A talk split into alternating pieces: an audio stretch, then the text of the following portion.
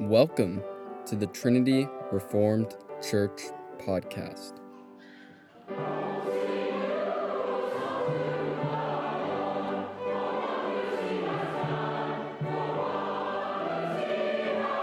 Sermon by Jason Cherry on August 8th, Lord's Day service.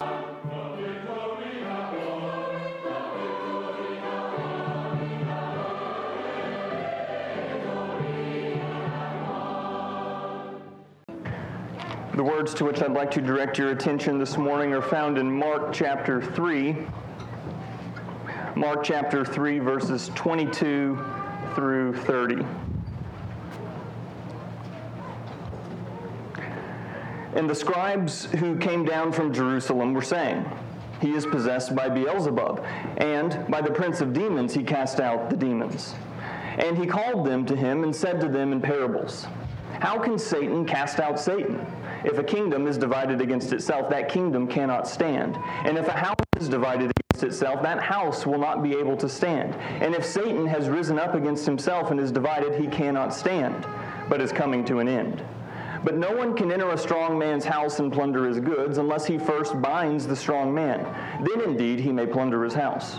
Truly I say to you, all sins will be forgiven the children of man, and whatever blasphemies they utter. But whoever blasphemes against the Holy Spirit never has forgiveness, but is guilty of an eternal sin. For they were saying, He has an unclean spirit. Let's pray together. Heavenly Father, you are the God who searches hearts. This morning, may your Spirit apply your word to our hearts. Search us out and draw us to yourself. We pray this in Jesus' name. Amen. If you paid attention to what we just read, then you know that we just read the passage about the unforgivable sin. And so that means our primary focus this morning is to understand exactly what is the unforgivable sin. And so, to help us answer that question, we're going to look back at the text and make three observations. And observation number one is to notice the context.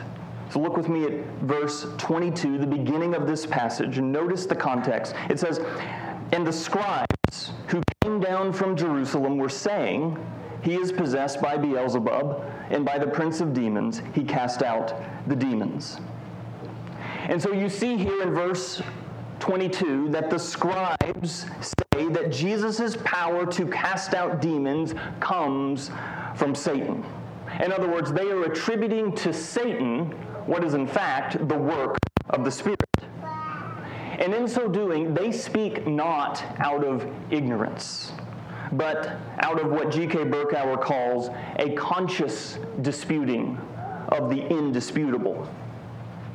That is, they are so biased against Jesus. They are so filled with resentment against Jesus. They are so filled with bitterness and envy and hatred towards Jesus that when they see Jesus go around with all this authority and doing these supernatural things, and they try to understand how is it that this man does these things, they cleave to the explanation that he must be operating on the power of demons. Mark, the author, carefully crafts this section in such a way as to show us that Jesus' teaching on the blasphemy of the Holy Spirit, his teaching on the, the unforgivable sin, comes in response to the scribes. It comes in response to these teachers of the law. And notice how Mark bookends this section with the scribes. He begins the section in verse 22. He says, And the scribes who came down from Jerusalem were saying, and then notice how he ends this section in verse 30. It says, For they were saying, He has an unclean spirit. Well, who's the they? Well, the they scribes. So that means the entire teaching about the unforgivable sin, it begins with the scribes and their charge against Jesus, and then it ends with the scribes. And so that shows us that the context of this teaching is that Jesus is speaking directly to the scribes. And so Jesus is not just responding to some random charge against him. Jesus is not just responding to the claim that, you know, he's demon possessed and, and he cast out demons by the power of demons. No, he's not just responding to an argument. He's not just responding to an abstract intellectual argument. In fact, when it comes to Jesus, there really is no such thing as an abstract intellectual argument. You've noticed Jesus makes things personal. So you either believe in the Son or you reject the Son. And so it's always personal when you're talking about Jesus. And so Jesus here isn't just responding to an argument, he's not just responding to an abstract intellectual argument. So then what is he responding to? Well, look at verse 23. It says, He called them to him and said to them in parables, How can Satan cast out Satan? he called them to him. That is, he called the scribes to him. So the context is the scribes make this charge against Jesus, and then Jesus says, Hey, you scribe, come here. I've got something to say to you in parables. And so the charge comes from the scribe, and then Jesus' response is directly to the scribe. And so remember, Jesus doesn't respond to just merely abstract intellectual arguments. It's a personal thing with those scribes, it's a heart thing for those scribes. So then, what do the scribes' accusations say about their heart? Well, in their hearts, in the depths of their soul, they are set against Jesus. They are rejecting Jesus on the deepest of spiritual levels. And so Jesus is responding to their charge that by the prince of demons he cast out demons. But more than that, he is peeling back the many layers of their antipathy towards Jesus. And remember what we're doing. We're trying to establish the context. And so this means that Jesus' teaching about the unforgivable sin is meant to be applied directly to the hearts of the scribes.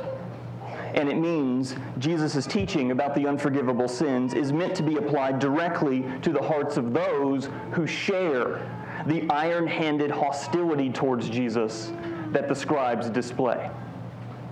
And so, as we try to understand what is the unforgivable sin, our first observation is this context. Our second observation is the parables. In order to demonstrate that the accusation is false, Jesus uses two little parables. The first parable was verses 23 through 26, and the second parable is verse 27. So let's look at those two parables. The first parable, beginning in verse 23, says, And he called them to him and said to them in parables, How can Satan cast out Satan? If a kingdom is divided against itself, that kingdom cannot stand. And if a house is divided against itself, that house will not be able to stand. And if Satan has risen up against himself and is divided, he cannot stand. So, what is Jesus saying here? Well, Jesus is saying that the accusation that they leveled in verse 22 is absurd. He's simply forcing them to consider the foolishness of their accusation. Jesus is saying, wait, wait, if I cast out demons by demonic power, then that means Satan is working against himself. And if Satan is working against himself, how could Satan even stand? on its face, it seems like a silly claim that the scribes are making. And so Jesus' point in this first little parable is to simply point out that their accusation is absurd, it's ridiculous, it's illogical, and it is foolish. And that takes us into the second little parable that Jesus says. And it really begins at the end of verse 26. He says at the end of verse 26, but Satan is coming to an end and then you think, well, how is Satan coming to an end? Then verse 27 But no one can enter a strong man's house and plunder his goods unless he first binds the strong man. Then indeed he may plunder his house. And so verse 27 is the second little parable. And the second little parable is meant to explain how it is that Satan is coming to an end. And so then, how does verse 27 explain that Satan is coming to an end? Well, we've already seen he's not coming to an end because his house is divided against himself. Satan, rather, is coming to an end because a stronger man binds him. So look at it, verse 27. He says, No one can enter a strong man's house and plunder his goods unless he first binds the strong man. Then, indeed, he may plunder his house. So, who is the strong man? Well, the strong man is Satan. And in this little parable, what happens to the strong man? Well, he is bound. So Jesus is saying in this little parable that Satan is bound. And remember, Satan is strong. So then, who binds Satan? Well, the only person that can bind a strong man is a stronger man. And so, whoever binds Satan in this little parable in verse 27 must be stronger than Satan. So, listen to verse 27 again with that meaning supplied. He says, But no one can enter a strong man's house, that is, no one can enter Satan's house and plunder his goods unless he first binds the strong man. That is, unless he first binds Satan. And so the strong man in the little parable is Satan. And the stronger one who binds the strong man is Jesus. And so Jesus has just progressed the argument of the first parable. In the first parable, Jesus says, well, if the exorcisms can't be attributed to Satan because that's absurd, then the second parable, casting demons must come from a greater authority than that of Satan. And so we're trying to figure out what exactly is the unforgivable sin. So we've seen first observation, the context. He's, di- he's directing his teaching directly to the question and the heart of the scribes. The second observation are these two little parables. The third observation is the distinction.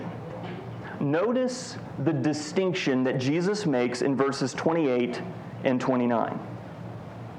He says, Truly I say to you, all sins will be forgiven the children of man and whatever blasphemies they utter. But whoever blasphemes against the Holy Spirit never has forgiveness, but is guilty of an eternal sin. So notice the distinction. What sin can be forgiven? Well, he outlines this in verse 28. The sin that can be forgiven is blasphemies they utter.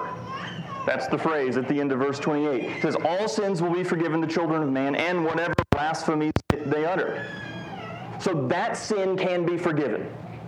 Of course, that raises the question what blasphemies is he referring to? Can you be more specific?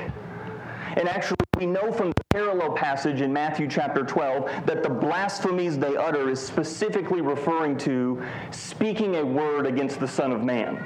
In other words, in the Matthew 12 passage about the unforgivable sin, it defines that more specifically and talks about this is blasphemy against the Son of Man. So that means verse 28 is saying the sin that can be forgiven is blasphemy against the Son of Man. Blasphemy against Jesus can be forgiven. But what sin will not be forgiven? Verse 29 this is where he says, blasphemies against the Holy Spirit will not be forgiven. So we've got this distinction. And the distinction is that blasphemies against the Son of God, blasphemies against Jesus will be forgiven, or can be forgiven, but blasphemies against the Spirit will not be forgiven. So we see the distinction. But then the question is wait, why? Why is it the case that a blasphemy against Jesus can be forgiven, but blasphemy against the Spirit can't be forgiven. Why this distinction? Well, the distinction between blasphemy against the Son of Man and blasphemy against the Spirit, it's not that the Son is more important than the Spirit. Instead, when you place all of this back into the context of the dispute with the Pharisees, rejecting the Son is basically rejecting the gospel. But there's repentance and forgiveness for that, right? I mean, think about it. If someone comes to faith in the Lord Jesus Christ, that means they previously rejected it. And so, so we all know there's forgiveness for the sin of rejecting the Son. But rejecting the Spirit, the unforgivable sin, is of a progressively darker quality. Blasphemy against the Spirit is a rejection of the gospel, but it is also an obstinate and stubborn refusal to acknowledge Jesus, even after seeing the truth of Jesus with your own eyes. Don't forget the context. Jesus is talking to the Pharisees directly when he says this. The, uh, excuse me, the, to the scribes. The scribes make their charge. Jesus points to the scribes, says, Come here. And then he tells them these two parables, and then he makes this distinction in verses 28 and 29. He's applying this blasphemy against the Spirit directly to the heart of the scribes because the scribes, now for three chapters, have been following Jesus around. They've been witnessing Jesus' authority. That's the entire point of Mark chapter 1 and 2. It's to establish the authority of the Son of Man. He has authority to forgive sins. He has authority to teach. He has authority to heal people and to cast out demons. And we even saw in an earlier passage that the scribes dispatched spies to on Jesus. So they have been watching every move of Jesus. They've been seeing Jesus' authority on display with their own eyes. They have seen the truth with their own eyes. And when it comes to explaining how this man is doing all these supernatural things, they conclude, well, it must be Satan doing it. Satan must be casting out these demons. And so, this blasphemy against the Spirit is of a progressively darker quality than just rejecting the Son. It's this obstinate, stubborn refusal to acknowledge the truth of Jesus, even after you see it with your own eyes. It's rejecting the gospel in full awareness. It, it's this thoughtful, willful, self conscious rejection of the work of the Holy Spirit. And so, blasphemy against the Holy Spirit, the so called unforgivable sin, this particular form of blasphemy is willfully misunderstanding and brandishing as devilish what in fact comes from the Spirit of God. With your own eyes, you see the truth of God. With your own eyes, you see the work of the, whole, the Holy Spirit so clearly that you cannot miss it. But then, to explain it, you ascribe those works not to the Holy Spirit, but to the devil. And this blasphemy of the Holy Spirit, this unforgivable sin, is probably what's in view in the Hebrews 6 passage, that really confusing passage, Hebrews 6, 4 through 6. It's probably talking about blasphemy of the Holy Spirit. It's also the teaching that's probably in the background of that confusing passage in Hebrews 10, verses 26 through 31. Blasphemy of the Holy Spirit is probably also in view in that confusing passage in 1 John 5, 16. And when you read those passages with this explanation that Jesus gives about the unforgivable sin, it really does make those very difficult passages come to light. And so, with that explanation of the unforgivable sin, this blasphemy against the Spirit, we need to ask a clarifying question. What about unbelievers who reject God in ignorance? And to that we must say there is still hope for unbelievers who reject God in ignorance. You see, the unforgivable sin, this blasphemy against the Spirit, is when someone sins against the Holy Spirit with evil intention, resisting God's truth, even though they have seen the truth, even though they have seen its brightness, even though they have been so touched by it that they cannot claim ignorance. And this simply does not describe the run of the mill unbeliever. Those who unconsciously attack God's truth still have the possibility of forgiveness. Those who ignorantly curse Christ still have the possibility of forgiveness. Those who have not yet tasted the heavenly gift of Christ still have the possibility of forgiveness.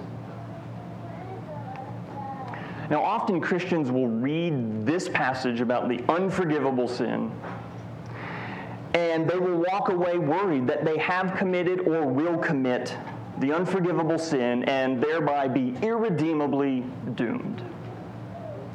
And so, to you who are prone to such worry, let me be clear that the unforgivable sin is not an isolated act done accidentally. As we've seen, this is a settled condition of the soul, usually the result of a long history of repeated and willful blasphemy of the one true God. You simply cannot accidentally commit the unforgivable sin. And so, with that clarifying question, let us now move to a concluding application. Why is this teaching important today? Well, there's a lot of reasons this is important today. We're going to touch on just one. In our time, there are those evangelical Christians who like to make claims about certain sins, and they like to talk about certain sins as if they are unforgivable. For example, in recent years, we've been told by some evangelical Christians that racism is the new unforgivable sin.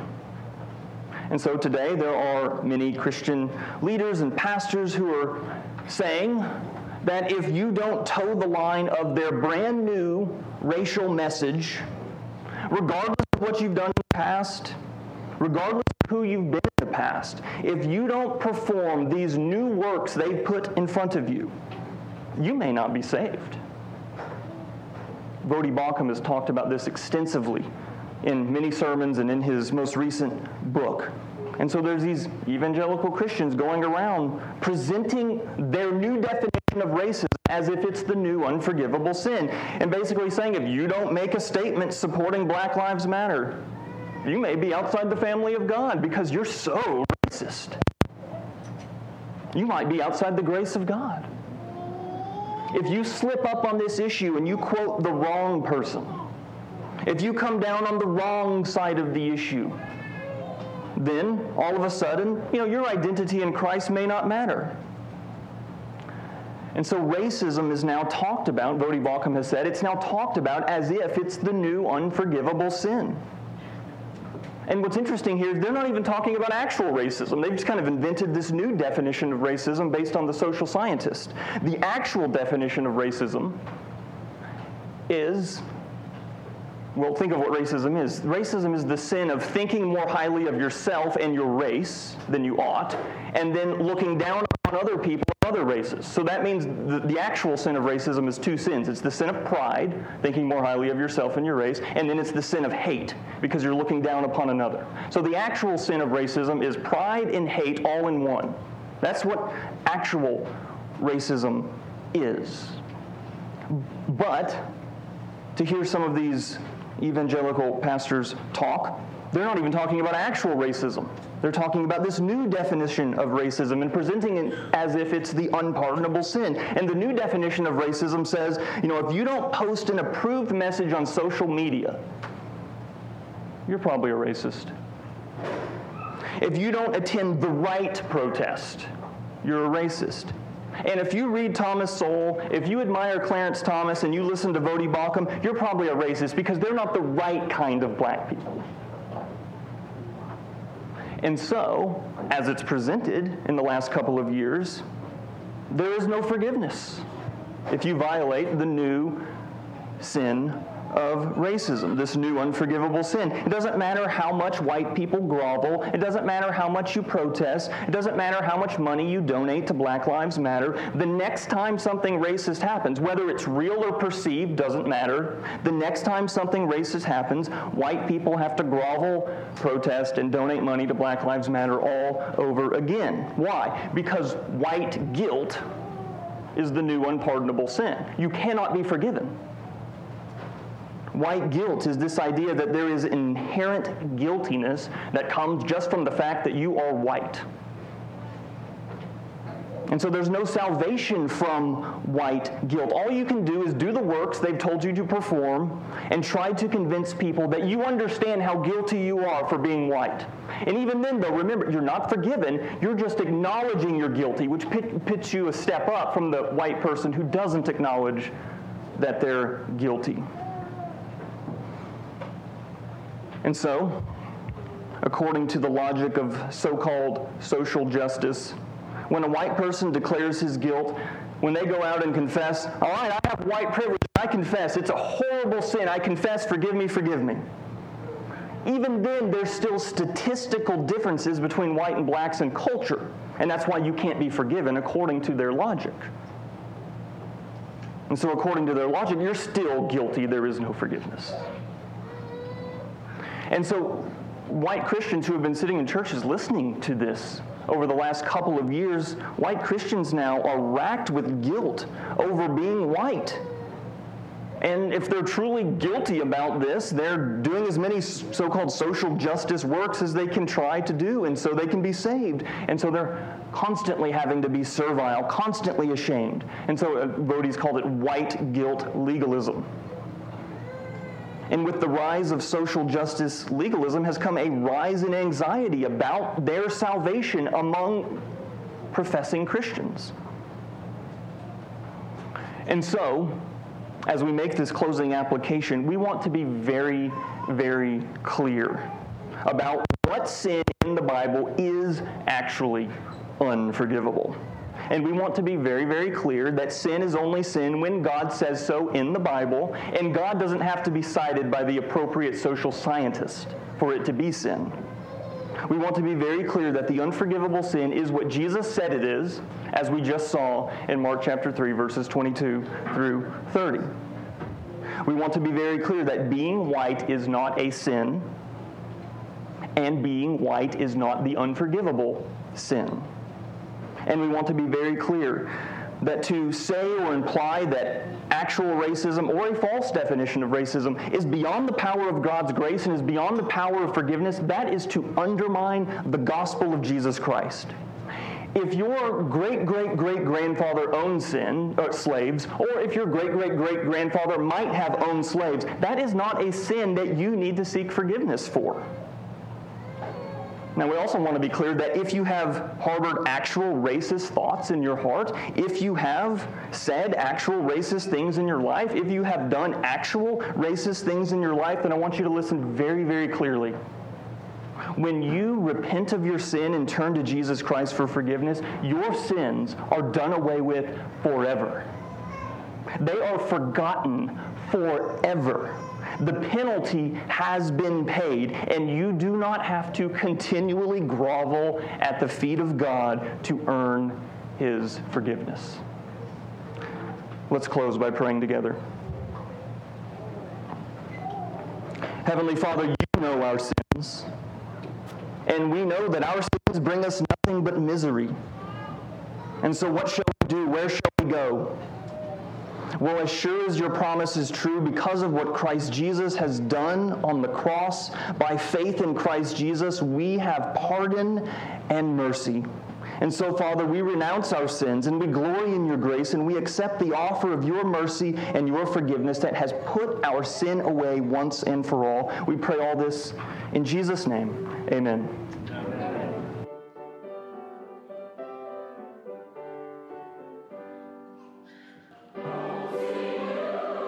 Thanks for listening. If you want to find out more, check out our website at trinityreformedkirk.com.